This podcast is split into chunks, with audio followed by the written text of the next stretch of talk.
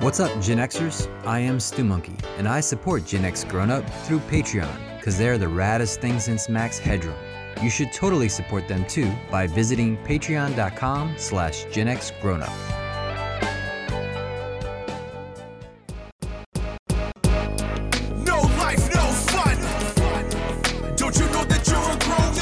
Gen X Grown Up is a YouTube channel, website, and audio podcast you're listening to right now. All made for and by people who love exploring media, games, tech, and toys of yesterday and today through the eyes of Gen Xers who refuse to grow up.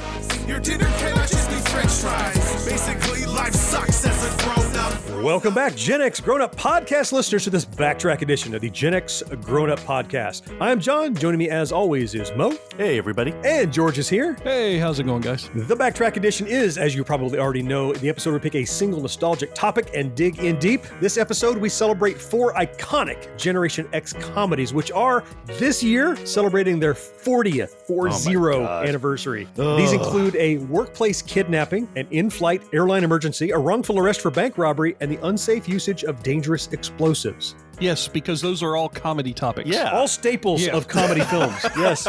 Yeah, all I'm not comedy lying. gold in They'll there. all make sense eventually. Wax Yeah. on, wax off. It'll all Yeah. come back around. I and promise. hilarity ensued.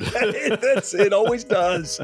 Before we jump into these oddly plotted comedies, we have some fourth listener email, and uh, our old friend and supporter Chad has written us again, and he wrote in talking about collectible glasses. Ah, yes. Yep. Uh, Chad says, I loved this episode. It brought back a lot of memories. I still have a bunch of the Star Wars, Smurfs, Muppets, Burger King, and Looney Tunes glasses. Well, damn you, Chad. Wow. Jesus. Just rub it in our faces, why don't right. you? Let's just give you my address. You just ship them. That's fine. It's easy. uh, and he says, Mo, I definitely remember the jelly jar. Thank they were much easier to collect without duplicates because you could look at them right That's there in right. the store and see yeah, what was on the jar. Absolutely. He goes on to say, the last glasses I remember collecting were the DC superhero line that came out in the late 70s. Wow. Oh. On a side note, I hate ET too. well, it was you, Mo, who said you didn't get it. Like you didn't I, I, understand did- the I, I mean, I, it was an okay movie, but I didn't understand. Like, you know how it was huge that summer. I yeah, mean, why was it so enormous? Mhm. Yeah, I think 'cause it was I- it was Spielberg and it was All the way through than the Christmas, others. like that movie Yeah, was still it was, playing. It was ridiculous. Yeah. It was. Chad says I actually walked out on it and played video games in the lobby while my family watched the rest of the movie. wow. That's hardcore. Now, my parents would beat me if I just walked out and played games, but uh, good on you, Chad. If you can get away Yeah. with it, that's fine. He says, I've tried watching it again with my son, but I still don't like it. I did have some of the ET glasses, though. okay, there you go.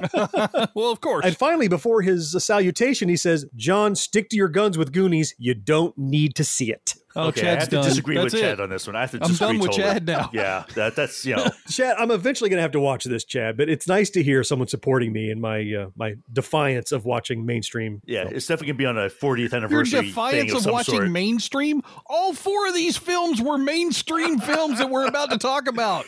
and many of them I hadn't seen, so it's still true. Chad signs off my favorite salutation, forever fourth listener, Chad. Thank you, Chad. Thanks, Chad. oh, thanks for stirring the pot there. That's uh, yeah, that's always fun. Isn't it? We'd love it when the fourth listener writes in. If you'd like to have your email featured on the show, just hit us up at podcast at genxgrownup.com. We read every single one of them and most make the episode.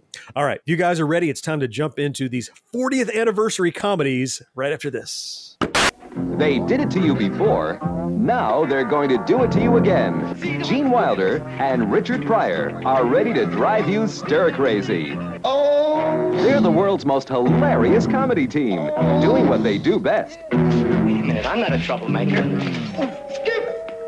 Skip! Okay, no more hitting. Did you hear what I just said? No more hitting. Oh, carry me back to old Virginia. I can't feel nothing in my leg. Are you tired of seeing your teen or young adult struggle on a path that clearly isn't the right fit? Is your teenager confused about which direction to take after high school? The future of work is changing rapidly, and our kids need to know all of the options available after high school so they're empowered to make the choice that is best for them. In each episode, we explore the latest trends that are shaping the opportunities of today and tomorrow. I'm your host, Betsy Jewell, and this is the High School Hamster Wheel Podcast.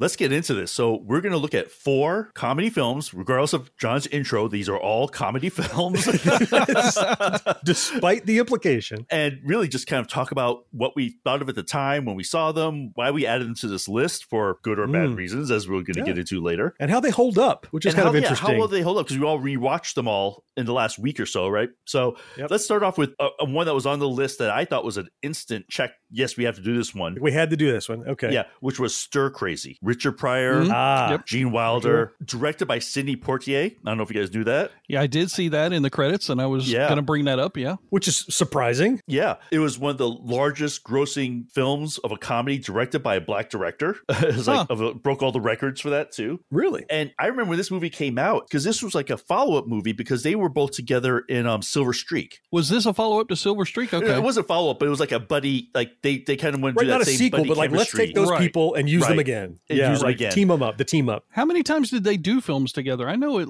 felt like they did like 20 together, but it was probably no, they just didn't a do that couple. many. Yeah, I think it's just like three maybe altogether. But the chemistry worked between them. And this is one of those we talked about that I had never seen ever until Wow. preparing for this show. Yep. And you know, Mo, you said the chemistry worked between them. I didn't feel that in this film. Really? No, like the best example I can give of that is the scene when they're still in New York and they're in the little diner where the cabbie Mhm. and the rich guy are arguing and fighting. He grabs his nuts with mhm. a pair of pliers, that thing. Yeah. But a scene. when Gene Nice. Wilder first comes in to talk to Richard Pryor, and Pryor is just staring at the woman dancing at the jukebox, their two styles of delivery in that moment don't work for me at all. They clashed really hard. It was hard for me to watch because they're both comic geniuses, no question about that. But Yeah. I didn't think they fit well together there. Hmm, okay. Well, if you're like me and never saw it, let's start with a little synopsis. So, Skip and Harry are framed for a bank robbery and end up in a Western prison. The two Eastern boys are having difficulty adjusting to their new life until the warden finds that Skip has a natural talent for riding broncos with the inter prison rodeo coming up. and so, Yeah, how did that pitch go? By let's the talk way, about the at reasons executive office. I never saw this. So, first of all, I thought this was about an insane asylum. It's called Stir Crazy. it has people in bird costumes on the cover. Yeah. And it, it stars Gene Wilder and Richard, Richard Pryor. Pryor. Yeah, And I'm yeah, like, yeah. well, certainly this must be about an insane asylum. No. It's the ultimate bait and switch. I'm like, there's nobody crazy in this movie. It's just the, the bird costumes are literally one scene where they're in the bank and they get framed for robbery. And that's it. Well, and they're how they get framed, right? I Yeah, mean, they're right. Because they use the bird costumes as the Yeah. reason. Right. That's Right. fair. But I think that's why I never watched it, despite the fact that it had these two big stars in it. I mean, you know, stir is no name for prison. You know, Right. so that's where the title comes from. Uh, Oh, Wait, are you just now figuring that out? You no Goonies watching son of a gun? listen, 30 years to solve a Rubik's Cube. It took me 40 years to understand the title of Stir Crazy. I didn't get it. Yes. I didn't get it. Okay. Yes. Yeah. All right. Welcome to the joke. Yeah, I, I mean, the plot was definitely re. And you look at the the heading, you know, like you said, the movie poster and all that stuff. It definitely did not give you a sense of what the movie was about. But I thought once they were in the prison, I thought that that's where the movie got really funny. I thought it was just hilarious. The characters in the prison and the whole premise, you know, the whole point of them trying to convince Gene Wilder's character to join the rodeo and he's trying to hold out. Yeah. I thought that stuff was just hilarious. It was almost like two movies. There was like the setup, Yeah. like went on a little long, and then the entire thing in the prison. Uh, going back to what George was talking about, I mean, you said you didn't feel the chemistry between the two leads. Gene Wilder and Richard Pryor, I- I can only think back then they were already stars in their own right. Mhm. Sure. Even then, I wonder if anybody on set could have known that they were working with basically like these two national treasures, these like comedic Mount Rushmore figures. Because like I don't see anybody that measures up to them even today Yeah. on their own. Now together, yeah, but Oh, together own. there are tandems that blow them away. No offense. They Yeah, there are right. tandems that beat them. Oh, sure. but in their own Hands right. down. Like imagine going back in time and going, I'm on the set of Stir Crazy with these two guys. yeah. Yeah, I mean it's something that like a person like JoBeth Williams who plays the love interest that gets shoehorned in at the very end of the Oh film. man, is it? Yeah. Yeah, somebody like her, she can say, "Hey, I'm, you know, a decently well-known actress of the 70s, 80s, 90s era, but I was in a movie with Richard Pryor and Gene Wilder. Of course, that's got to be a feather in her cap, but I did want to point out this wasn't an original idea either. This was almost a direct ripoff of a somewhat serious film, Burt Reynolds' The Longest Yard. Burt Reynolds is a character who gets thrown into jail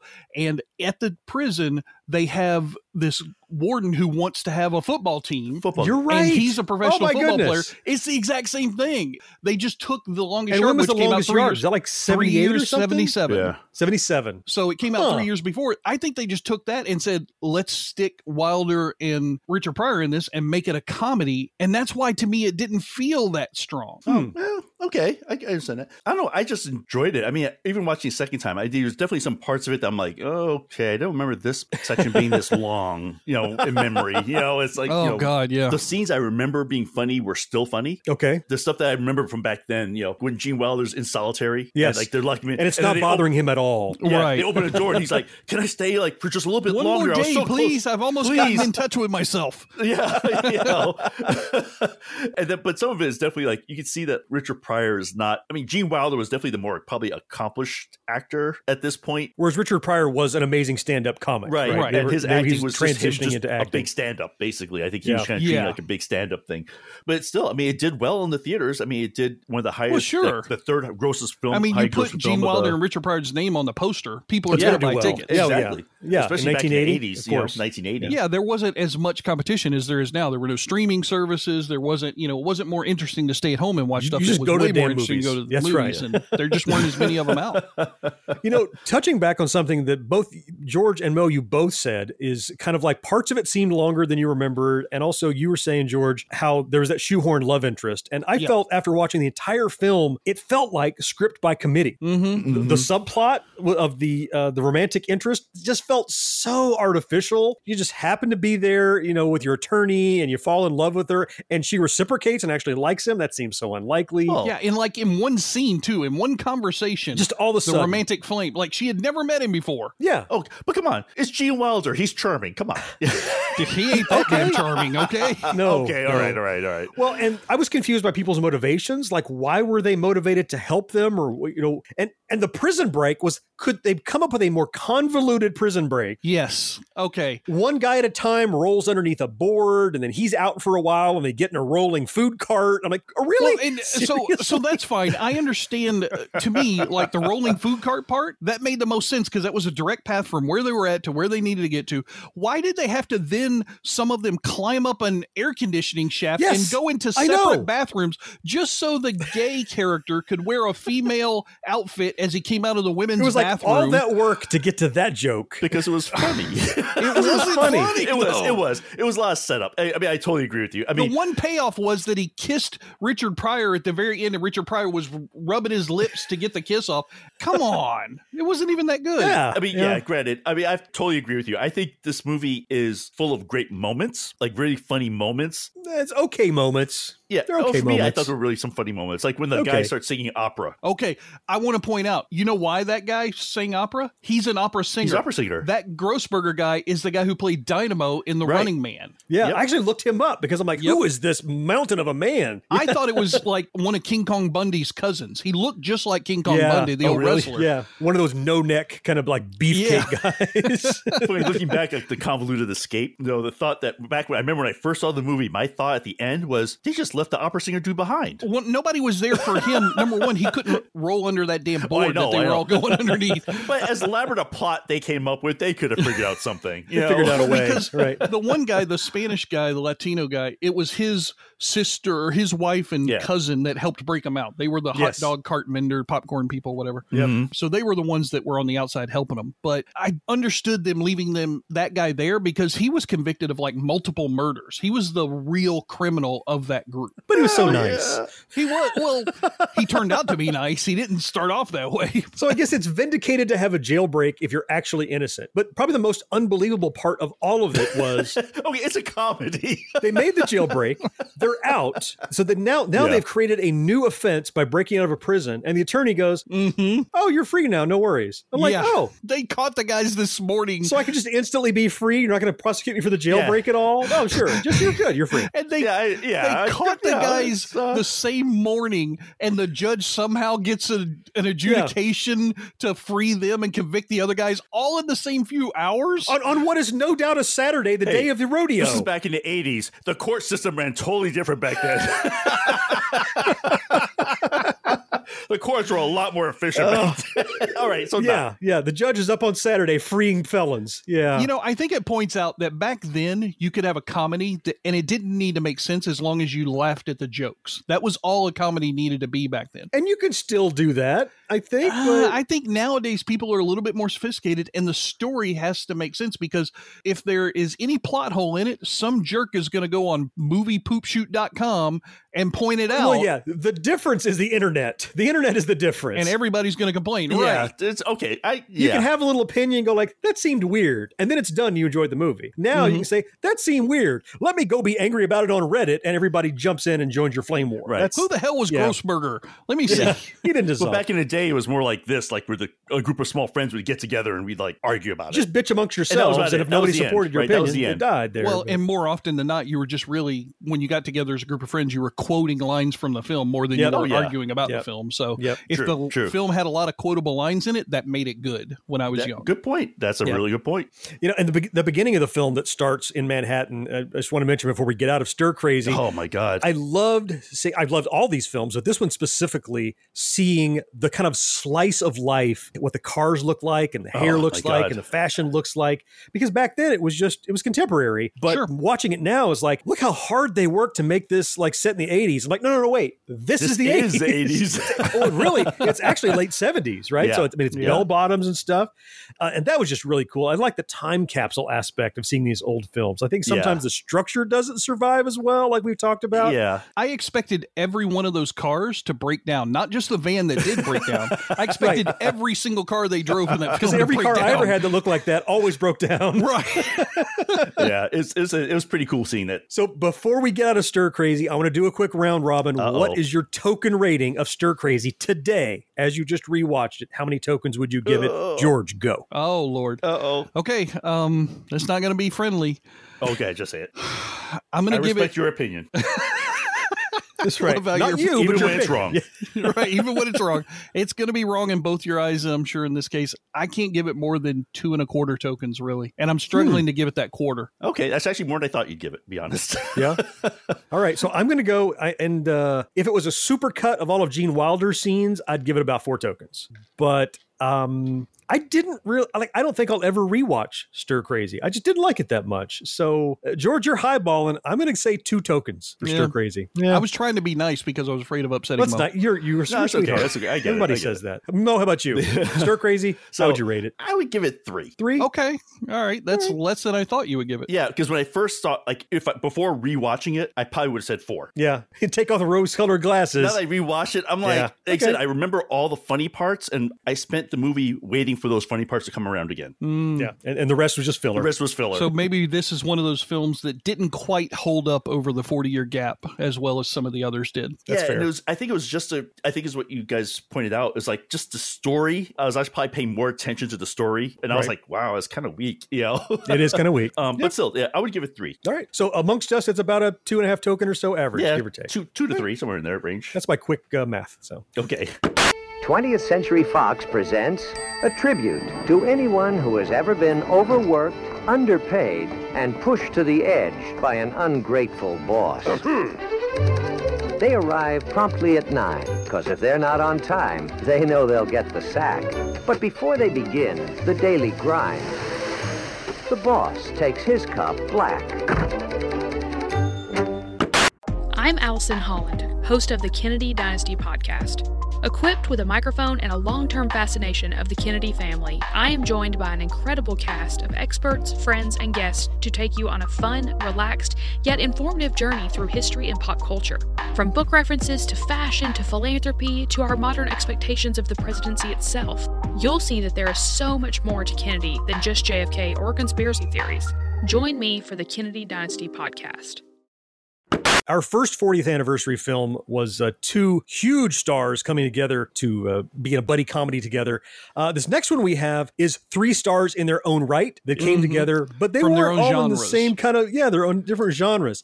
In this case, it was female stars Lily Tomlin, Dolly Parton, and Jane Fonda brought Mm. together for Nine to 5 Mhm. Yes. So before we jump into the super detail, the description Franklin Hart thrills in taking advantage of his head female office staff, humiliating downplaying, and condescending whenever possible. Co-workers Violet, Doralee, and Judy have had enough, and after a freak accident occurs, they kidnap their boorish boss, assume covert control of the department. This yields huge improvements and productivity leaps, but how long can they keep him a prisoner in his own house? Yes, this was it's the second most favorite on our list today of the films we're doing, and I think mainly because I got to share this film with my mom when it first came out. We watched this Okay. together, Mm. and she loved this film. She was a female office worker, and during the '80s, she was, of course, just derided and taken advantage of left and right. Oh, Plus, sure. it's her nature to just whatever anybody tells her to do, she was happy to you know do it and everything. It, I think she loved this movie because she could relate to the characters and their And it's, and it's a frustrations. so revenge story. It's It somebody is. getting back. Now at. she didn't Yeah. ever want revenge on people, but she could relate to their suffering. Oh, I sure she. Mm-hmm. and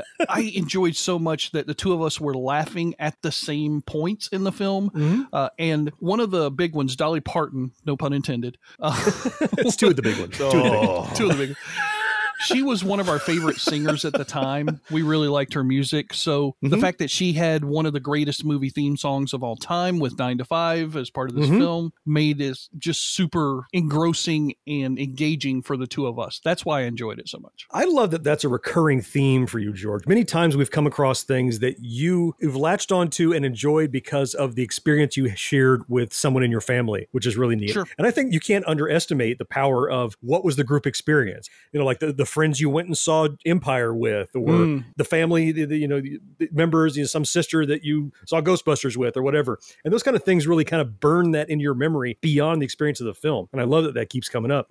You mentioned Dolly Parton. Mhm. And uh, my dad loved Dolly Parton for a number of reasons, but he, so he was, a, Jeez, guys. he was a he was a huge country and western fan. So he loved her music. She did tons of duets with so many other artists. Mm, yes. I mean, she was super talented. I mean, is super And of course, there's the obvious that she has this huge bust. But man, I love watching this now, knowing that Dolly Parton has basically become Batman. She's like this super philanthropist that takes care of her community and donates to stuff. She's like in that that Keanu Reeves mold, but she predates Keanu Reeves. She's like she's got this fame, like give it back. She's Oprah Winfrey without seeking the publicity. Yeah, yeah. Nobody knows that she has that one thing that for like the last 20 years, every kid that lives in that area has gotten the books they needed for school. Yeah, every yeah. kid. She just Yeah. sends books to everybody. crazy, right? No, no Yeah. questions asked. You need books? Yep. Here you go. Books, books, books. Well, the thing about this movie is, you know, staying on Dolly Parton was like, I think this one, everyone's like, wow, she's actually a pretty good actress. She was, right? Yeah, I right. mean, this was like her earliest role, I think, that like major film role. And everyone's like, she actually. and she had a few more that were all hits. Best Little Whorehouse in Texas, Little she was in in, which she was Texas, great in. We've mentioned that one before. Oh yeah. I think it shows just how talented these actresses and actors were. They tried to do like a crappy spin-off TV version of this thing. I remember yeah. them trying that. It bit the Yeah. dust quick. Like it didn't make it long at all, if I remember right. And that's because you had this perfect balance. And it wasn't just the four main stars. It wasn't just Lily Tomlin, Dolly Parton, and you know, Dabney Cole. It wasn't just all those four people. All the supporting cast, like the woman who kept saying who was the drunkard, at a girl. Yeah, it was like a big ensemble cast. Just happened to have some big stars in it that got Yeah. the focus. Yeah. It was so fun. I really enjoyed it. so getting into the body of the story of this film, watching it again after all this time, I still enjoyed it. It is such a subversive, dark film. So in the beginning, they, they all get together and get high and decide Yeah. how they're going to fantasize about killing the boss, played by amazingly by Dabney Coleman, who And that's his role. I, don't know what have I seen him in, but I always remember him in that role. He is Yeah. such a misogynist. Cloak and Dagger. He was but really he doesn't good come that. across as creepy as you think he would be. He's funny being that terrible person Yeah. that I enjoyed in it. So first there was all the fantasies about how they're going to, and it was kind of themed. Like Dolly Parton's was very like she's roping a calf because she's Yep, a country it was star. Just country, kinda, yeah. like kind of subliminally did that. Lily Tomlin's was Alice in Wonderland, Snow White Right. kind of thing. Yeah, I Yep. thought each of those fantasy sequences was great, and it's Mhm. it's very '80s to go. Let's just think in our minds about what we're going to do and do whole scenes where we imagine what might happen. Yeah. I see. It feels like we see that a lot. and of all of them, I mean, Lily Tomlin, I love her so much. Genius. Everything she's in. Oh my goodness! Yes. Everything she's in. Genius. I mean, even Yeah. like serious roles versus because she wasn't really like a the main comedy push on this one. I mean, she. I mean, there were She was comedy kind elements. of a straight man in this case, Yeah, she wasn't was, she? but she does Yeah. it so well. She. I mean, she's just so talented. It was just crazy. No, the situation was the main comedy push in this one. Not, none of the actors were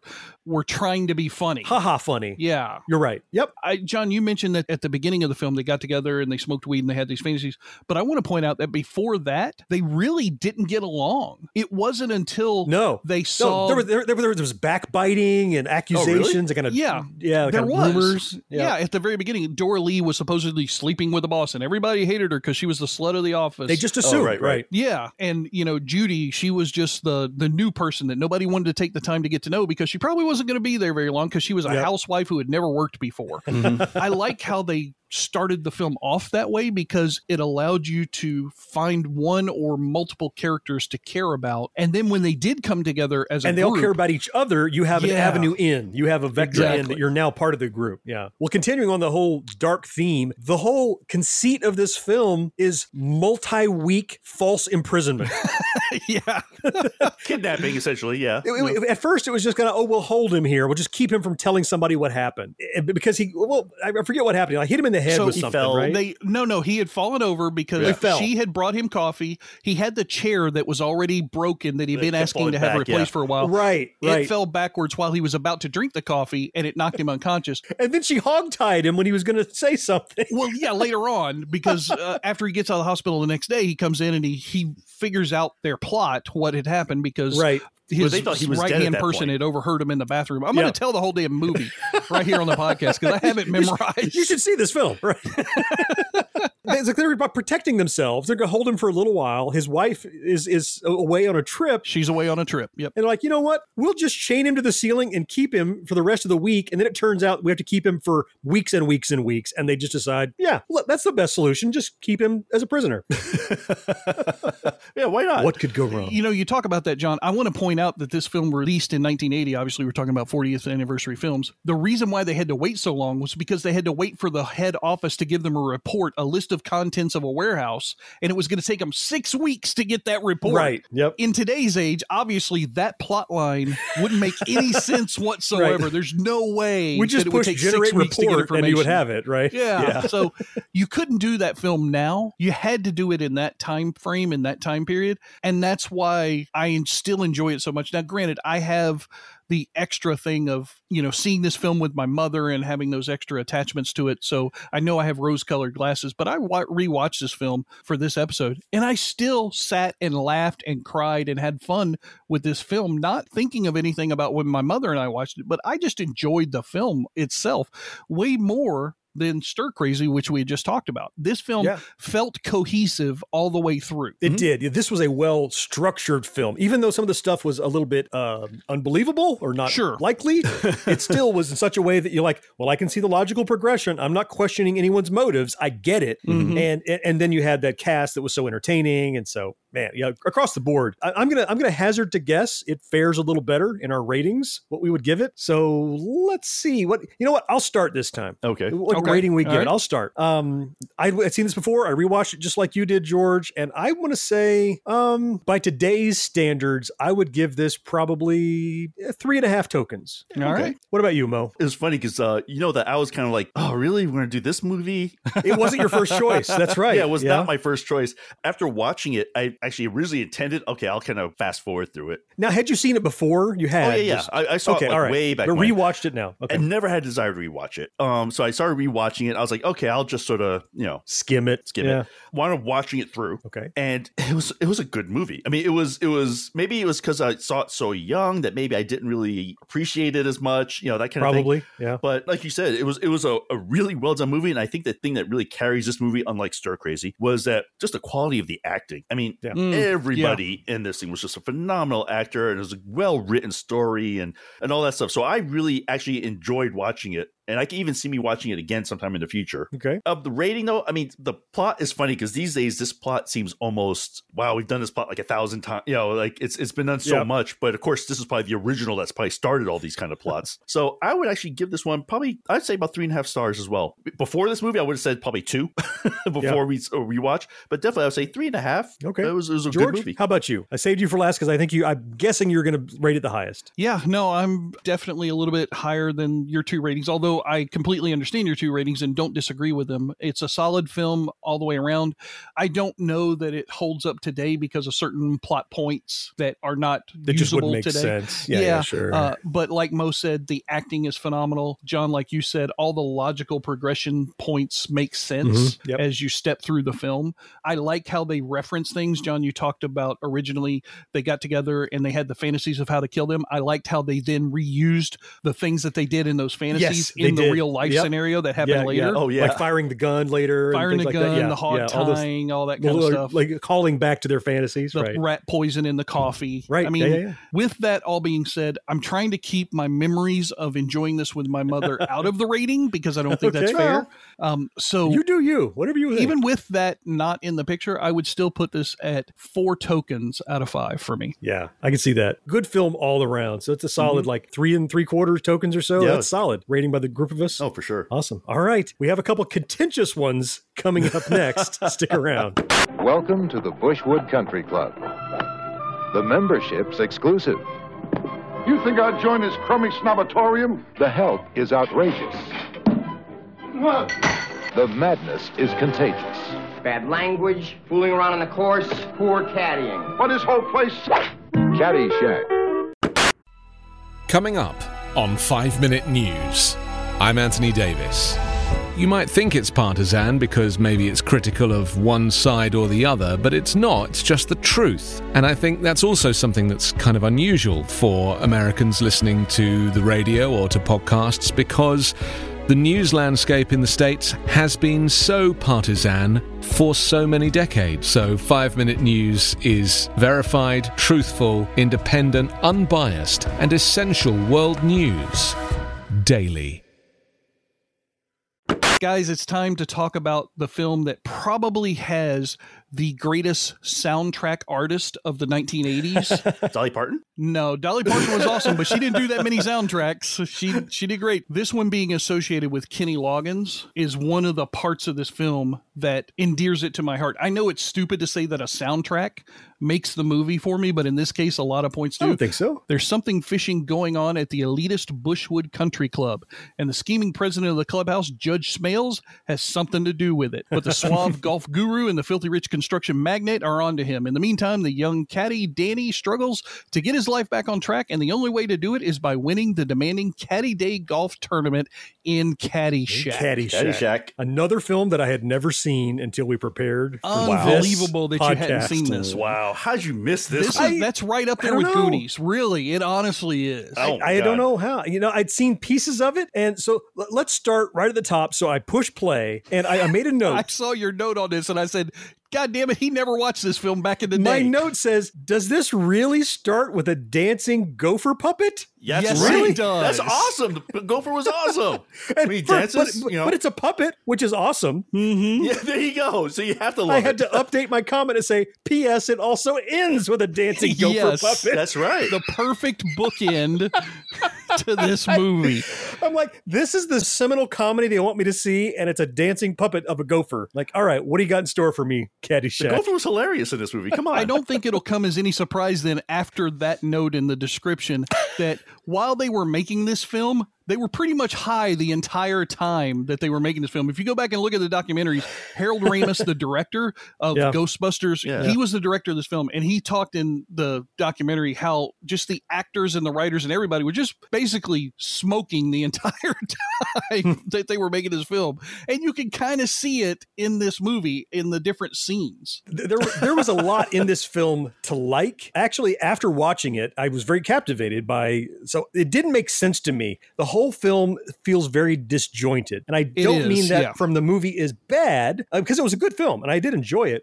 But it's almost like these threads of plot aren't connected, and I'm actually more fascinated what I learned about the making of the film than I am the film itself. That initially this was like a John Hughes comedy about Danny and his journey with the golf club and the golf. That's what it's supposed to be. And Yeah. then they had some cameos from some famous comics that were going to be in there, and they just ad libbed and took over the thing Yes. to the point where it became these two films. It beca- they they ultimately intersected and come together at the end, but the way they get there feels weird to me in watching it now in, in modern terms of construction of a film. Yeah, I mean, it definitely was a contrived movie. Like they basically wanted to showcase each of these, all this talent that they had, right? They wanted like Sure. they wanted Dangerfield to be able to be Dangerfield. You Yeah. know? Yes. They wanted Chevy Chase to be Chevy Chase. They wanted Bill Murray to be Bill Well, Murray. they did, but they ended up amplifying their roles. Now, Bill Murray was an afterthought. Don't forget that. Bill Murray's character was only supposed to have like two and a half minutes worth of screen time. But when he got on set and started working, Harold Ramis was like, shit, just let him go and keep filming. Yeah. That's why his character grew so much.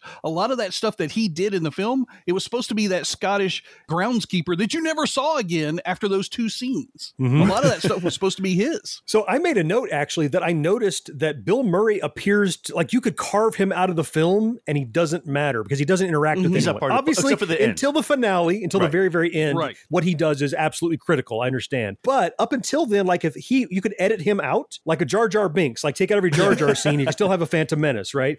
And not not comparing them like they're equivalent, but you could take out every Bill Murray scene, Sure. and it's his own little story of his fighting Mhm. with the thing. And I learned that that initially was supposed to be a non-speaking role. Yes. And when it was written, Harpo Marx in mind for that Yeah, role. I Oh, did. really? I remember that. Yeah. Yeah, and like um, it's good that they didn't, I guess, and who knows what Harpo would have done with it, but famous for not speaking, so he was going to be there, and I just thought that was bizarre. So, what was one of the best parts of the Bill Murray character? Honestly, the one that everybody quotes to this day is the Cinderella story scene. Oh yeah, it's a Cinderella story. The Cinderella story, the guy on the mat. Mo, you work for the PGA Tour. There's got to be quotes up on the wall of that scene, I'm sure, Not in the really. PGA office. No, what? no, not really. Uh, What's a missed opportunity? But yeah, absolutely. I mean, to me, my, my favorite Bill Murray scene though is when he's caddying for the priest in the storm. Oh yeah. To me, that in was the rainstorm. He's like, "Do you think I should keep playing?" And the, it's like a huge storm. He's like, "I don't think the heavy stuff has come yet." You know, I mean, it's, uh, or in the Dalai Lama story where he's got the kid pinned up against the wall with a pitchfork. oh yeah,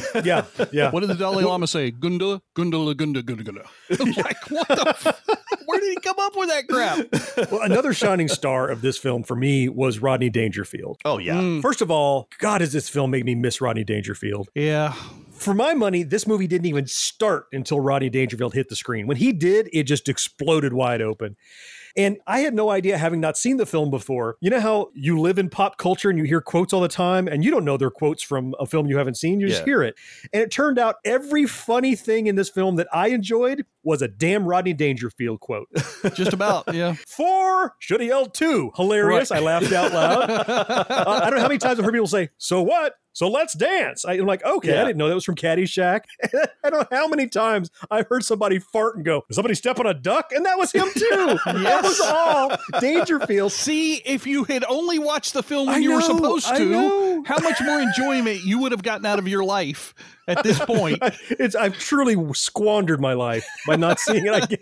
I mean, there's a lot, but Ted Knight as this kind of like oh the God, he was, perfect. That was perfect casting. That was perfect casting. You know, Yeah. I mean, the only time I ever seen him was on the Mary Tyler Moore show. He basically played pretty much the same character. well, in Too Close for Comfort, he did that TV series for a little while. yeah, that's Yep. true. Mhm. That's Right. true. Yeah, yeah. He's just such a not likable person that you almost kind of like him a little bit. You know, he was the only Yeah. actor on set that probably wasn't smoking dope while they were yeah, filming. yeah, that thing, exactly. right? Like you could see him off in the side. Damn kids. He was also quite upset because remember I said that the those uh, the comics, uh, you know, your Bill Murray and your Chevy Chase and Yeah. Dangerfield, their roles got elevated when it found out how much fun they're having and how funny it was. Sure. His role got diminished, and so he was Hmm. upset by that too, and and the shenanigans. He didn't like all the shenanigans on set. Yeah. You can understand that though. Look who the director was. You know, I mean, Harold Ramis. That's his milieu. You think about Yeah. Ghostbusters and all the stuff Mhm. he's done. Stripes with Bill Murray. borderline Murray. slapstick goofiness. Yeah. He loves that kind of stuff. So I can understand why, to him, the Ted Knight character wasn't as important as all the other characters. And it almost, if he'd have reduced that role anymore, it would have hurt the film. It would have. Because you needed Ted Knight in there. You need a bad guy, Yeah. right? You need Yeah. someone to be against. So And in watching it after having read that, I almost wonder if Ted Knight's frustration as an actor with how it was going didn't actually help and elevate his ability to be the kind of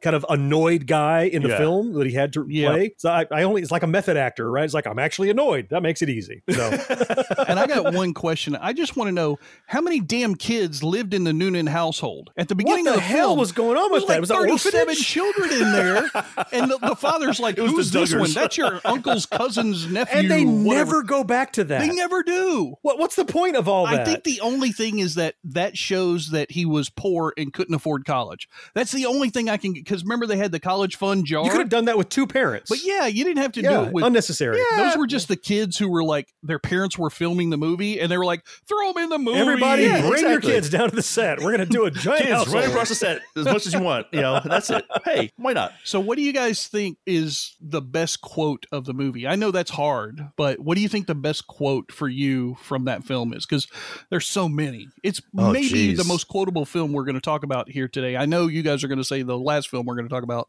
probably is, but well, mine, I already said my favorite quote, the one that made me pause and wait laughing and rewind to watch it again and laugh again was Dangerfield. Somebody step on a duck. That was for me, and, and that was all improv stuff. That was just Dangerfield being Dangerfield. I Right. read again in researching this that Harold Ramis, he said action, and Rodney didn't know what that meant because he'd never been on a film set. And so the mm. way that he hmm. started Rodney's scenes is he said, Rodney, do your thing. And he started acting. Really? and much it was improv. Yeah. So that's it for me. That's kind of how Back to School got made as a film. They just told I Rodney, can't. go out there, you're on campus and you're going to dive off a diving board. Do your there thing. You yeah. All right. So, George, what's your favorite quote? I mean, you you set this up. Yeah. My favorite quote has got to be be the ball. That's the one ball. that has lived on in the sports world forever.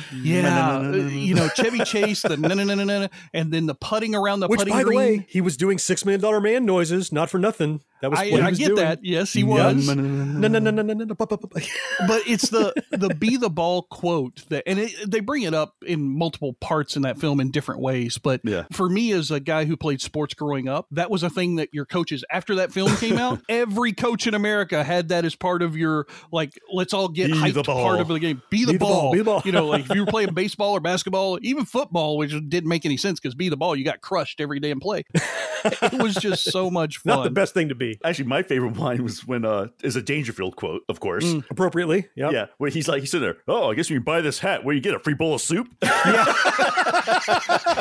you buy this hat they give you a free bowl of soup yes that was awesome And that was poking fun at Ted Knight, wasn't yeah, it? because he had the hat on. even He the was one like that he had on. where he sees Spaulding you, it looks in good. the in the dinner thing, and he he walks by. He's like, "Good kid, good kid, good." Now I know why tigers eat their young. And he just walks off. Everything Dangerfield Like, it's, just, does. it's all throw they're throwaways, but it's all it's gold. And also, Oh, you, know, and you just know that they didn't write any of that script. They probably just had him. uh, well, like I John said, they just said do it. The script probably said Rodney Dangerfield here. That's all the Yeah. script said. Yeah, Have him do stuff. He's doing stuff at a dinner party. He's doing stuff on a boat. He's doing stuff on the golf course. Just do stuff. you know they were probably saying like, okay, hey, this is great. We only because I know they the average is to try and shoot one page of script per day, day, in the film yeah. industry, mm-hmm. and they were like, oh Really? look, this page only has one line on it. This will be an Just easy Rodney. day. yeah, but you know what though? That one is probably one of the more enjoyable days on the set though, because you could probably oh god, every day he, was on probably the could rip set. every day. John, because you mentioned like you know made you realize how much you miss him. That's like a lost comic art, the one liner. Mm, yeah, Like, yeah. You don't really see that anymore. It's like a Don Rickles kind of thing. Yeah, It's that same kind of. You Yeah, have to have zinger. a wit. Like Yeah. writing is one thing, but the ability to just kind of extemporaneously just go off of stuff and it's all gold. Yeah. Forget about Yeah. it. Yeah. And there were some other interesting people in that film as well. Like, I don't know if you guys noticed, but the actress who played Lacey Underall, she was actually the lead female from Tron. Same person two years later. Oh, really? Oh, I, I didn't make the connection. Yeah, she played Lori. eh, She had a couple other stuff here and there, but she never really did anything other than those two films that were as critically acclaimed or successful as those were. Yeah. But If you're going to get residuals off of something, there's a couple of good ones to pick, I guess. right. You know, Yeah, that's true. That's true. They're going to keep playing those two movies. There was one scene that jumped out at me the whole way through the scene that felt like 20 minutes long. Remember the, the swimming pool scene with the, the Oh, with the candy With bar? the caddies? The candy you bar? didn't like that? Really? I did, that's I'm saying I didn't like it. I'm saying it was funny. What I'm saying is that it felt like it wasn't connected to the rest of the movie and it was wasn't. unnecessary. And it felt like it went on forever. Yeah, I'll give you that. I don't know Come that on, it they was played the, connected to the they rest played of the the film. Jaws theme. I mean, come on. Yeah. And that was all cool. It was like a skit. It was like, hey, today while we're shooting this, why don't we do a whole thing at the pool just for giggles? I feel like it was somebody's sweetheart scene that, like, you know, it'd be funny if we threw a baby Ruth in a pool. Like, that's a scene. That's got to go in the movie. It felt I think the only thing shoehorned that could have saved it is if Rodney Dangerfield had been at the pool that day, If and he'd been walking in the pool. around Yeah. messing with Yeah, people right. or something. Just- oh, come on. Bill Murray picking it up and eating it. Well, that, was- but it was that's a different scene. That's My like, point that is, was it- that's like five minutes it later. was, but it, was doesn't funny. serve It the was story hilarious. at all. Like if you were trimming this movie, like for television, you need to, you know, need time constraints. You could take the whole pool scene out, and nothing happened in that that you couldn't handle with a single line. Well, somewhere else. Of course, though, if they did cut it out, there was Yeah. only this movie was only an hour and a half long anyway, so they probably Yeah. needed some extra. no, they probably filler. they padded. Maybe they went back and shot that later. As a kid, after seeing this movie, that scene got talked about a lot. sure. Oh, sure, it was funny. It was funny. So, But Yeah. think oh, yeah. about why it got talked about a lot. It didn't get talked a lot about for the original part of it, where it's all the caddies running into the pool and causing mayhem. Oh. What got talked about was the baby Ruth and Bill Murray's portrayal of eating the baby Ruth later. The Yep. part of the caddies being in there that wasn't that good. Like, and I think No. it's because those actors. No offense to them, some of them are very fine actors today. I don't think they could stand up to the Bill Murrays and the Chevy Chases and the Rodney Dangerfield. yeah, there's, there's a blinding film. light standing next to you. You're not going to see your little Yeah. dim bulb. Oh yeah, Yeah. It, Yeah. Was, it was definitely like one of those things that anytime any one person was in a scene, they stole it. Right. You couldn't really have them together because it would just be competing lights. You know. they even did that in that dinner scene. Remember when Rodney Dangerfield he's walking through the lobby and he gets up and then Chevy Chase's Ty character walks in. They shake hands and split off and Dangerfield leaves the scene. yeah, done. I think that's on purpose, like you Yeah, I said, think Mo, so, because too. you can't have all those guys in the scenes Yeah. together until There's the just end too of the much film. power in the same place. It'll Yeah. supercharge. You know, something that you mentioned too, George, and I've noticed about all these films we're talking about that's different today in many ways than how films are kind of cast. I felt that a lot of these films, like Stir Crazy, especially, we talked about, I think Mhm. a lot of in Caddyshack, they have stars and they go, let's make a movie for this guy. Mm-hmm. Yeah. Whereas today, someone writes a script and they go, "Who fits?" Who Might have fit? someone in mind, but you're like, "Who fits this?" We'll do some casting. These were very much like, "Well, we got Bill Murray and Chevy Chase and Rodney Dangerfield. What do you want to do? Golf movie? Let's do it." You know, Right. And and then you talked about the vehicle that Stir Crazy was a follow up mode to another uh, vehicle that had the two of them in it. So Silver like, Streak, oh, that, yeah. that was successful. Take those two actors Yeah. and wrap a script around them. How about the longest yard? Let's recycle that. You know, and just Right. kind of bolt it on there, like you said. Much like seeing the scenery of what was going on in the 80s, I think it's very interesting watching these to look at the structure of films and how Hollywood has changed since 40 years ago now. Yeah, absolutely. All right. So, how about ratings? Caddyshack. We're going to start with you, George. You are the hugest Caddyshack advocate. Yep. How many tokens do you give Caddyshack watching it today, of today's standards? All right. So if I was only going on the acting and writing and dialogue and everything, I would probably give this film four and one quarter token. However, Still solid. there's another half token to be earned here, and that's because Kenny Loggins is one of my favorite soundtrack people of all time. I'm All Right is the song that you uh-huh. can't stop humming once you've heard it. I still I watched this movie like earlier this week. I am still singing that song as I walk through the living room, and my wife's looking at me like I'm absolutely nuts. So the addition of Kenny Loggins and his music throughout this film to me brings this to four and three quarters tokens. It's nearly perfect. Solid. Mo, what about you? What do you think? How do you, how would so, you rate it? Yeah, I mean, just because again, this is a movie that I had on VHS, watch it with my friends over and over and over, or even if we were doing something else, it was a background movie to always play because you know it's one that you kind of jump back to in the funny parts. So Yep. I give this a solid four tokens. Wow. Yeah. I you know, I, I think for my money, it's it's right up there, like three and three quarter to four tokens. It's solid. I'm I'm sorry that I never saw it. I don't know. And it wasn't like a conscious, I refuse to watch this movie. It's one of those that like I hear that's fantastic. I'll get around to it. Like the Goonies, like like some of these others. Uh, but yeah, I, I'm gonna go ahead and full four tokens actually, because I, I owe it that after neglecting it for 40 years. So yeah, you do. there you go. Four tokens from us. Solid, solid film. And this one is rewatchable. I would go back and watch this one again. I, uh, the, everybody who's seen it probably has the same opinion. And now I do too. I get to join the club. All right. We have one more to look forward to, and that's right after this break. Never has the screen been so big. You ever been in a cockpit before? No, sir, I've never been up in a plane before. Peter Graves, You ever seen a grown man naked? Kareem Abdul Jabbar, My name is Roger Murdoch. I'm an airline pilot. Leslie Nielsen. This woman has to be gotten to a hospital. A hospital? What is it? It's a big building with patients, but that's not important right now. In a world infatuated with comic fandom comes a show to help us remember the talents that have inspired us. Whoa, whoa, whoa, cut. Oh, come on, it wasn't that on. bad. It's a bit dramatic. Let's just tell them about the show, guys. We are the Canned Air Podcast. Join us weekly for a comedic trip through pop culture. We also welcome some cool comic creators, as well as some of the voice and screen actors that helped shape your childhood. Find us on cannedairpodcast.com and on the Evergreen Podcast Network. The last of our four films from 1980, now 40 years old, that we're uh, celebrating and looking back on, uh, is actually one that I remembered liking and watching it again for this podcast. I found out I actually like it more now as an adult. Hmm. Still, now, George, we'll, let, we'll get to you. Still craving for the love of his life, Ted Stryker follows Elaine onto the flight that she is working on as a member of the cabin crew. Elaine doesn't want to be with Ted anymore, but when the crew and passengers fall ill from food poisoning, all eyes are on Ted. And this is a comedy. This is airplane with an exclamation point, not to be confused with any other airplane. Yeah, that's important.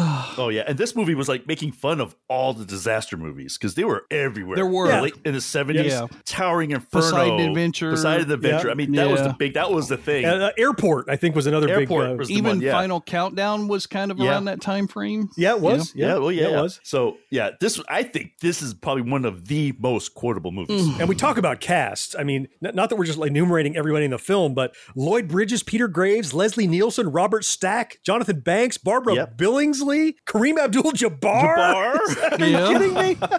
I mean, it had a ton of. It's a who's who. And I think that's what they were trying to structure when they built the film. They were trying to pick all the known people at that time, people who Yep. were names, and throw them into this thing. Because, in all honesty, I think they recognized that the writing wasn't that great and they needed some star power to make this I film disagree great. with you so vehemently. I totally I know you do. with you. so vehemently. I All right, know you do. So let me defend the writing. Okay, yes. All right. So I laughed throughout this film. I don't Mm. remember laughing at it regularly, and watching it, I kept laughing. Now, part of it, I'm sure, has to do with my my twisted sense of humor. Mm-hmm. But I love the writing is so good. They set up for gags. They contort themselves. They work so hard just for little payoff gags. They were so forced. Oh my God, they were so forced. There's a difference Oh. between forced and orchestrated. Yeah, and this one crossed that line. I'll tell you. Naming Oh. the members of your cabin crew, Roger, Victor, and Clarence. Sure. And they Yes. don't call attention to it initially. He's like, hi, I'm Roger. Hey, I'm Clarence. And his name is Clarence Over, just to add Yeah, some more it's problem over to that. Is the bigger part. Yeah. Yeah. And then Kareem Abdul Jabbar is Roger. And so every time on the, on the mic they say Roger, huh?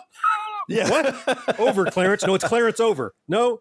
What's your vector, Victor? All that, they set that up and it pays off. And they do that over and over where they name things or establish things. To that point of that one that you're talking about, they even had to figure out how to explain that a seven foot one man is in a cockpit of an airplane because the kid comes in, he's like, "Aren't you Kareem?" No, I'm not. No, I'm not. And then he eventually Until he admits starts that trash he is. talking his play. right. Yeah. He's just what are you talking about? Blah, blah, blah, blah. So it totally invalidates the whole thing that you're talking No, about it's- about it's- the cabin crew names because Oh. that's not who he is. Doesn't invalidate. that's a breaking down fourth wall humor there. That that is Yeah, At that point, they turn to the audience and say, "Wink, wink, you're in on the joke with us. Right. This is really clean, Ugh. Kareem Abdul-Jabbar. You and know as far it. as the getting the act the cast, I think part of the genius of this movie was to get non-comedian actors, traditional non-comedian actors, because hardly any of these guys are like a pure like comedy Robert movie. Stack and Yeah, yeah. right. Peter Graves. I mean, you know, this is Mission Impossible guy. I mean, you know, this is not you would think as Right. comedy. But that was my point. Nobody was funny. It, that's Oh, why I were couldn't laugh. the script was funny. No one was being funny. Oh. Look, there was no humorous thing about, excuse me, I speak jive. That Right. wasn't the funny part. What was funny was the situation around it. that was the funniest part of the movie to me, though. but that wasn't a funny line. That was uh, humor that came out of the situation. That means it was well written. Right. He's like Lloyd Bridges. I picked a bad week to stop sniffing glue. I mean, it got worse and worse. Smoking, Stop sniffing smoking glue. whatever. Taking amphetamines, yeah. I mean, yeah, taking amphetamines. Do you like gladiator movies? the fact that the the whole speaking jive thing was the funniest part to me in the movie, I still cringed at it because in today in 2020, you can't make that movie you with that line in it. That is so offensive now. You can't do that uh. scene in a film. No, you, you can't. You're judging this through today's lens. Well, and because this I'm was watching it today, and that's ago. my point. Is it doesn't hold up the way Oh. that Caddyshack Oh, does. yes, you it just does. Oh, said Oh, I totally that does. you would so watch does. Caddyshack over and over again. I'm telling you, there are people right now who would protest if Airplane was put in the theater. I know nobody would. would. protest Well, maybe. Caddyshack. Maybe, but they don't have a sense of humor They're then. cutting off their nose to spite their face, Hmm. right? When the automatic pilot starts deflating, Yeah. come on. you got to reinflate him. It's cute. I'll give you that. It's cute. Just the fact that, like, later on when he's, I give up, and he just grabs this inflatable pilot, throws him in the seat. If you notice, the hands reach up, grab the steering wheel, and Grab the steering wheel. when he throws it behind him, yeah. yeah. to me, there's a, a lot of detail in this movie that was just like you see Kareem Abdul later when the whole everyone's panicking. He's in uniform. He's in his basketball uniform in one scene. Right. Yeah, yeah. That calls to a good point. So I love, so this was Zucker Abrahams Zucker, the Zaz team, right? These are the people that did Police Squad and uh, the Naked Gun series. Naked Gun series I love. Kentucky Fried Movie, stuff like that. And this is like that amplified. They kind of toned it down later for those. But Mo, you mentioned one uh, nine to five. You were going to watch. You said you might watch it kind of casually or kind of skim Yeah. through it. If you just casually watch Airplane, you'll miss out on half the jokes. Because there's a lot of setup. So many things are like sight gags that don't draw attention to themselves. They just happen. Like for example, if you're not paying attention, they're in the cockpit in the beginning with those three guys I was talking about with Mhm. Clarence, Victor, and Roger, whatever Mhm. and they're getting refueled. And he reaches over and he grabs the credit card machine and runs his Right. card in the machine and hands it back to the guy like he's got like a gas station attendant. or the fact that Jimmie Walker is cleaning off the windshield and then falls to his death apparently. And then falls, right? Right. And but they don't call attention to it. They don't cut away and show him falling. They're just like things are happening. A guy goes, ah, and you had to know. You had to be paying attention. Yeah. And I love that. And I love that kind of sight gag stuff that pays off when you pay attention or in a subsequent watch. Yeah. I do too, but I'll say you mentioned Naked Gun series. I think Naked Gun did a much better job of what this film was trying to do because Naked Gun's narrative, it was composed. Everything flowed really well. I felt this film's narrative was so disjointed between all the cuts that it took me out of the story so much that I couldn't enjoy it. Totally disagree. See, I disagree with you. Too. I think the Naked Gun was a bad attempt to try to make airplane again. Oh, Try to make airplane again. Yeah. Yeah. Take that same formula. because it was a magic in airplane. To me, this was just like 57 YouTube short videos clipped together at once. That's all this was to me. John, the one thing that I think we can feel safe about is that when our listeners hear this, I think George is going to get blasted. That's fine. I, I don't mind that. I don't know. I don't know. Well, frankly, That's it- true. That's true. We'll see. We'll see. You know what? It could surprise me until I heard George say he didn't like it. I'd never heard anybody say they didn't like it. yeah, me neither. He's the first. The I liked it back in the day. In That's my point. right? You didn't say in you the hated 1980s, it. Right? I liked it back then. I don't think it's good now. Now that I've watched more comedy films, now that I'm older, now that I think a little bit more, to me that was just so mind-numbing. I- I just couldn't enjoy it. I will say there was one saving grace in the film. At the very end of the film, they're in the tower and they're looking at the radar screen, and at least the characters are playing Atari 2600 basketball. Yeah. At least that was in the film. And you know who's playing the Atari basketball? That's Mike Ehrmantraut from Breaking Bad. Jonathan Banks is Yeah, working in right. the tower there. And he has like one line, but I, I spotted him. I'm like, they have everybody in this movie who went on to become great things. I, I have to one more time say, George, I had an opposite experience from you. I Sure. also liked it some when I was a kid, Mhm. but now that I think more and I see more, you know, storyline and I more cerebral stuff that I enjoy, I found it funnier now because it was a shut your brain off, look at this silly shit kind of movie. And Mm-hmm. that made me laugh even more. Yeah, I just didn't like that. And well, you're wrong. It's, it's unfortunate. Yeah. Okay. I feel bad for you. I'm sorry. I do too. Like I said, I could have done a whole show on airplane. We could talk about scene by scene. I mean, we could have. Done, in my opinion, me, I could have talked about this one for the entire. That would have been worth it just to hear George in pain. I was going to say, I just got tuned into that show. It'd be a two man show that time. I'm not on that one. So you do Yeah. that show yourself. And Louis getting larger. I mean, come on. There's oh. just so many. And stop calling me Shirley. You know, Yeah, don't call I me remember that was a T-shirt people have, and I'm like, wait, That's probably the most quotable line from that film is, you know, Oh, yeah. yes, I'm serious and don't call and the Shirley. recurring gag, you know, we need to get to the hospital. What is it? Well, it's a large building full of patients. That's not important now. They Right. use that over and over and over, and it's funnier every single time because it, it's a trope of writing that they're calling attention to and making sure you know that they know it's a silly way to structure Yeah. dialogue. Mm. Okay, shall we get to ratings? This could be contentious. yeah. Let's see how this, we goes. should probably just start with George on this Let's, one. let's start. Let's start. Let's start with Mo. We started Okay, with we'll George start with me. before. Let's start with you, Mo. So, how many tokens? this is a comedy classic in my opinion that other comedy movies no one's ever going to replicate this again it's kind of like the first matrix movie that came out it was groundbreaking and no one could really do it again What's lightning in a bottle? You got Yeah. everybody in the right place at the right time. right time so i don't think it's ever going to be repeated and, and shouldn't be quite honestly so i give this four and a half Okay. Should we save George for last? Let's yeah, save let's him save it for last because I have Okay. really strong opinions on this. Make sure that the listeners have plenty of fodder by saving me for last so that they like, what did he do? Um, I, I think I'm right in line with you, Mo. I think four and a half tokens is fair for this film. I might go a little higher because I don't know for a film of that era how much funnier it could be. Yeah. I mean, I I've watched more f- comedy in intervening years and have not laughed as much as I laugh rewatching Airplane. Uh, part of it's I'm sure because of the history of it and kind of the how some of the stuff is kind of taboo now, lines that you wouldn't say or sexual references you might not do it in th- that kind of way. But the fact that I turned off my brain and laughed, I, I would agree with you. Four and a half tokens. All right, George. So that's the end of the show. Let's move on. Oh, wait, sorry. All right. So after all your naysaying, you, you said you didn't hate the film. I didn't hate the film. No, It's not your favorite. Um, and I'm I'm trying to be careful of my rating here because I think the two of you with your outlandish ratings on this film Appropriate are ratings almost forcing me to Fair, go lower than I normally would just to try and bring the average down a little bit. Oh, come on. Don't, don't, don't scam the system. I don't want to do that. I want to just be honest. Don't wreck the curve. so I did enjoy it in the 80s when I first watched it. I'm not going to say that there weren't moments that I enjoyed. I will say that I actually never laughed verbally while watching this film now. Oh, I which feel bad for, you. all the other three films, He- even he Stir lost a sense of Crazy, which I wasn't a big have, I laughed at different parts of those films Hmm. verbally out loud. Okay. This one I just didn't. I appreciate the skill it took to craft those jokes and to continue them throughout the film to build them. I appreciate that. But the narrative of the story, I watch a film for a narrative. I watch a film for a story. And when the editing and the moving between the scenes takes me out of that, I can't enjoy the film. That's probably a fault with myself, not anything to do with the film. so, with that in mind, I'll go ahead and give Airplane a three out of five tokens Okay. because okay. I recognize that it may just be something with the way that I view films. And you two are so sure of your ratings that I'm giving credit that I think you two might have a better look at this film than I did.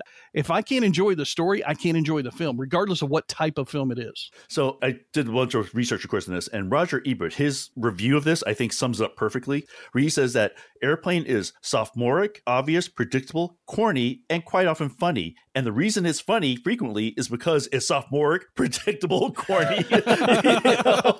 I mean, he loved, he liked the movie. To me, it was like almost like a, it was exactly what it wanted to be. It wasn't trying to be anything else. It was like, Mhm. this is the movie we're going to make, and this is it. And it, it just totally embraced it. So I thought it was great. And I think you really struck on a chord there, George. You you finally kind of put into words why it is it didn't resonate with you. Mm-hmm. You're right. The story is super thin and flimsy. Yeah. There's almost yeah. nothing there. We're on a plane, some people get sick. That is a skeleton on which they hang these robust, funny little scenes. And that just didn't resonate with you. And I get that. But I, Yeah, I definitely yeah, yeah. respect your rating. I thought you were going to trash too. it. I'm, I thought I'm so, grateful too. I that thought you, it'd be a lot you weren't vindictive. Thank you for that. No, So- I would. I, would- I, I have to be honest as much as I can when I give these ratings because I feel that the Gen X grown up token rating system is by far the most valuable rating system on the planet I agree, right now. 100%. Without a doubt. Yes. Without a doubt. So I Yes. wanted to do Severely that underappreciated. justice. Thank you for that. yes. So let's all go to the lobby to get ourselves a treat. Let's all go to the lobby to get ourselves a treat.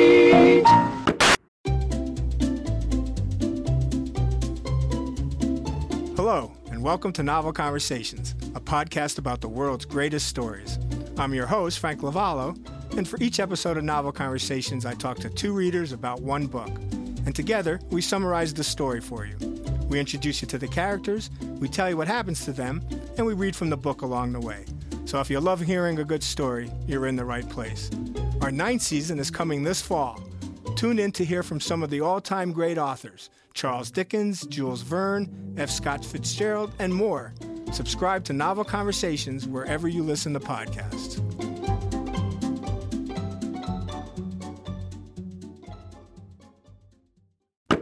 If there was anything in this show you'd like to learn more about, the show notes which accompany each episode are full of links to click and explore. Catch up on past episodes and get pinged every time a new one's released by subscribing wherever you listen to podcasts. And you know, iTunes reviews help more than you know, so if you haven't yet, please rate and review us in the iTunes app. And if you have a friend who isn't yet listening, why not? Tell them about us, they'll thank you later. You're our fourth listener, and we'd love to read your emails right here on the show, so hit us up at podcast at genxgrownup.com. And finally, Gen X Grown Up is more than just this podcast. Our YouTube channel has hundreds of videos ready for you to enjoy, plus, you can find our entire body of work on genxgrownup.com. It's hard to believe that some of these films were 40 years ago now. We were all, what, between Well, they 8 and 12 40. years old. they came out, and uh, th- some of them great, some of them not yeah, so some- they great. Definitely, yeah. kind of in a parting shot, I want to say that if you had to watch one of these four films again, like somebody said, let's watch a movie, it's got to be one of these four. Which, Which one, one of these pick? is your go-to Huh. that you're Okay. going to watch? Uh, Mo, how about you? Start with Oh, that- actually, that's- that's a pretty easy question for me. It'd be Airplane. Airplane. George, how about you? Uh, it'd be a double feature of Caddyshack and Nine to Five. Uh, again, you gotta pick one, dude. You've got to. You're You gotta cheating. pick one. You're cheating. Okay, All which right. one do you watch first? That'll be your answer. Oh, It's whichever one the theater's showing first. I watch them Ah, both. damn it. Doesn't matter to me. Okay, Ah, it's you honestly cheating Caddyshack dog. because alphabetically that's first, so it's Caddyshack. Okay, Caddyshack. Well done. Thank you for fixing George, Mo. Appreciate that. I would do Airplane as well. I mean, uh, Nine to Five, I, I agree. Love that Yeah. film, and I will watch that again. Stir Crazy, I may never go back I to. probably never Caddyshack, I will for either. sure now that I finally exposed myself to it, so I know wh- how much is waiting there for me. But Airplane, I can put on now, and I'll always get something new out of it, and I laugh out loud. Unlike, uh, sorry, you don't, George. We'll, we'll get you fixed Yeah. one day, and you'll understand. Yeah, yeah. Before we leave, you know, I always like to take just a second here at the end to give our thanks to all the people that support us financially over on Patreon. Give a buck or two or five or more every single month to support the things that we do here on the podcast over on YouTube and on our website. And I am grateful and I want to thank each and every one of you. Craig, Ben, Levi, Tom J, Mike C, Mark Stu Monkey, Greg Z, Adam, Dana, Davis, T2, Agile, Stian, John with an H, Greg L, Travis, Thomas, Tony, Slowmo, Blasted or Stash It, David, Chet, Dan, Marcus, Chad, and one of our longtime patrons increased their pledge, not to be outdone by Marcus, all the way up to $25 a month. Who was it, George? It was Stu Baka. Stu Baka. Just wow. it's his favorite thank name you. to say. I had to let George do that. And he sent us a note. He said, maybe now I'll be George's favorite fourth listener again. I, Yeah, If I say alert, yes, then I'm going to get in trouble. But you always were. Right. He- He's like the Hulk. My secret is I always love Stubaka. so grateful, Stubaka, for you for increasing your pledge and for each and Yeah, every one of you. you. for supporting us. It means the world. If you're not yet a patron and you're interested in helping out with what we do, George, would you tell the fourth listeners how they can go about joining? Absolutely. All you have to do is go to genxgrownup.com slash Patreon. There are plenty of levels for you to choose from. $1 means you love us, we love you. $2, we love each other doubly as much. $3 is just for fun. $5, $10, $25. Just we'll make fun. levels all day long. We'll throw in some swag. We're getting 3D printers, which means I'm pretty sure that in the near future there's going to be some custom Gen X swag Damn straight. added to some of those levels for sure. Um, we really appreciate the support that you guys show us each and every month with those donations.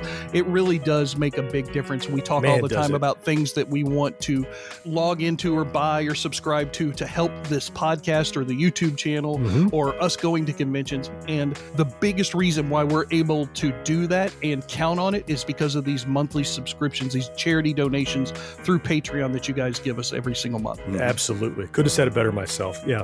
Thanks so much to you. Thank you, George, for walking us through that. We hope you will join us. That's going to wrap it up for this show. Of course, we'll be back in two weeks with another backtrack, but next week with a regular edition of our show. Until then, I'm John. George, thank you so much for being here. Yes, sir. And Mo, you know I appreciate you. And always fun. Fourth listener, we appreciate you, though, most of all, and we'll talk to you next time. Bye bye. See you guys. Take care, everybody. No life, no fun. Don't you know that you're a grown up? Gen X Grown Up is a member of the Evergreen Podcast family. Learn more at evergreenpodcasts.com. While Your dinner cannot just be french fries. Basically, life sucks as a grown up. Okay, I think we're ready. Enough? You guys good? Fair enough. Yeah. Okay. If not, we'll just fuck it up like we always do. Yeah, we, we fuck it up so well, though. Did I not do the thing about? I guess we're not talking about anything anymore. I, anymore. am just trying to think about what I. we fucked I up right from the start. I, I did. Did I Yeah, thought, right his, I thought his video just froze. he was like, I said, "Do we lose John?" Yep, you did not. Okay, uh, I pick it up from there. Yep. You can do this one too if you want. I don't care. I was just saying no, if I, nobody wanted to. No, no. You Oh, go ahead me and do to? All right, I'll do- Yep. Okay. Because I'm not doing airplane. Fuck it. So much hatred. I didn't like it. I think you enjoy hating it more than you actually hated it. I think so. I think you might this be is right. fun. I love hating this thing. I'd like to put it in the number two slot. You okay, George? Yeah, You I think was he's just trying not up? to speak because I was trying to be Oh, oh. respectful of Mo's opinion. Oh, okay. I should make sure you're okay. Is he, is he breathing?